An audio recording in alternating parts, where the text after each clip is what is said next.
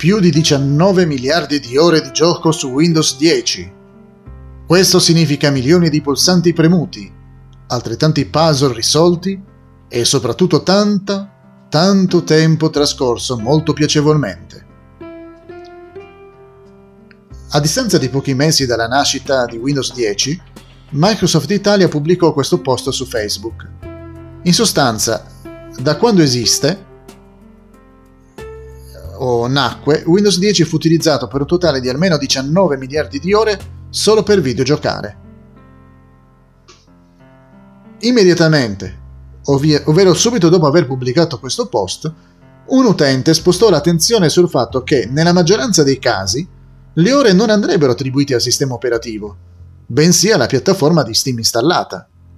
In effetti, Steam è più utilizzato rispetto a Microsoft Store e Xbox, le due app per la gestione dei videogiochi, e non solo preinstallate in Windows. Quando lessi quei, quei commenti, feci una riflessione e tornai indietro nel tempo. Ripensai a quando arrivò Windows XP.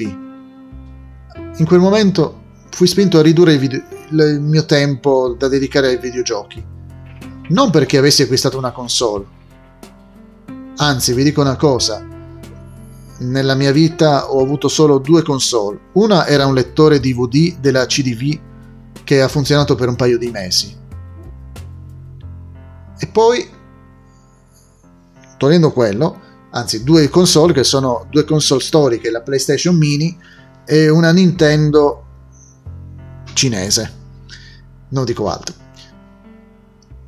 Ma io ridussi i miei tempi perché in quel periodo iniziai a fare montaggio video a ottimizzare il mio PC solo per questo. Mi accorsi che Windows XP non era molto malleabile o adattabile nelle varie situazioni d'uso. Poi arrivò Windows Vista e notai che la mancata compatibilità con il mio hardware e con molti videogiochi mi portò ad abbandonare il gaming. In sostanza, per un paio d'anni non toccai i videogiochi. Poi arrivò Windows 7 e iniziai a rivalutare i videogiochi, anche perché dovetti fare dei test nel periodo della beta di Windows 7 e quindi dovetti organizzare la presentazione ufficiale per il mio territorio. Così, in collaborazione con Microsoft, iniziai a provare qualche videogioco. Proprio in quel periodo, inoltre, arrivò Android e quindi iniziai a usare i videogiochi anche sullo smartphone e sul tablet PC.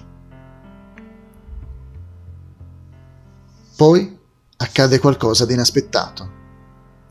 Origin di EA di Electronic Arts iniziò a offrire videogiochi a prezzi bassi e per un lunghissimo periodo ne regalava anche.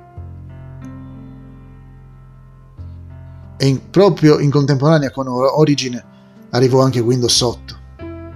Microsoft presentò Windows 8. Ah, la grafica mattoni mi ricordò il periodo in cui videogiocavo con Windows 3, inizio anni 90. Che, quel vecchio sistema operativo che aveva l'interfaccia mattoni. Un po' alla volta e dai miei dispositivi mobili eliminai i videogiochi e ritornai, mi ritrasferì sul PC. A quel punto acquistai un po' di componentistica eccezionale, aggiornai il PC un nuovo hardware e in soli tre anni mi ritrovai con più di 200 videogiochi. Oggi ho una lista di circa 2000 titoli nei vari store online, nei vari account che ho creato.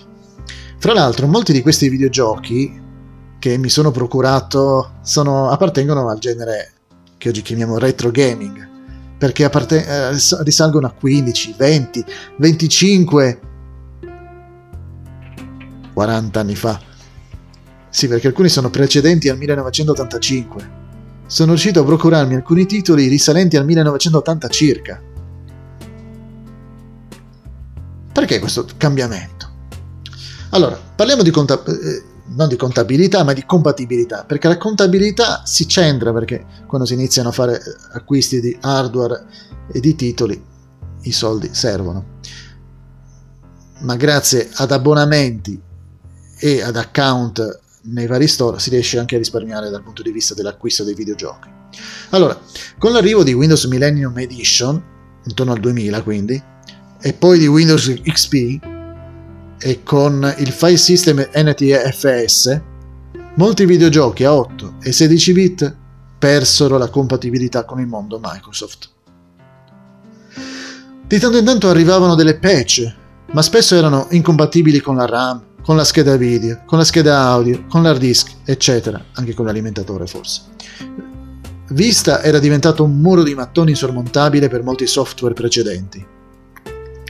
Microsoft cercò di riparare gli errori con una versione virtualizzata di Windows XP, ma spesso non era sufficiente, anche perché non sfruttava appieno l'hardware reale del PC. Finalmente, però, le nuove righe di codice di Windows 8 prima e di 10 dopo risolsero molti problemi di incompatibilità hardware. A propria volta, i distributori o venditori di videogiochi rilasciarono le patch, rendendo compatibili quasi tutti i videogiochi del passato. I prezzi bassi con cui sono offerti e la reperibilità grazie al DDL, DDL, cioè download diretto, mm. non pensate a qualcos'altro. Mm. Beh, tutto questo ha reso più semplice l'acquisto. Pertanto, con questo episodio mi sento spinto a ringraziare le varie compagnie, Electronic Arts per Origin prima e per la nuova app che ha rilasciato di recente, Valve per Steam, poi ci sono GOG, FX Interactive, con cui ho sempre avuto ottimi rapporti, Ubisoft per Uplay e tutti gli altri client che esistono. Soprattutto, grazie Microsoft per Windows.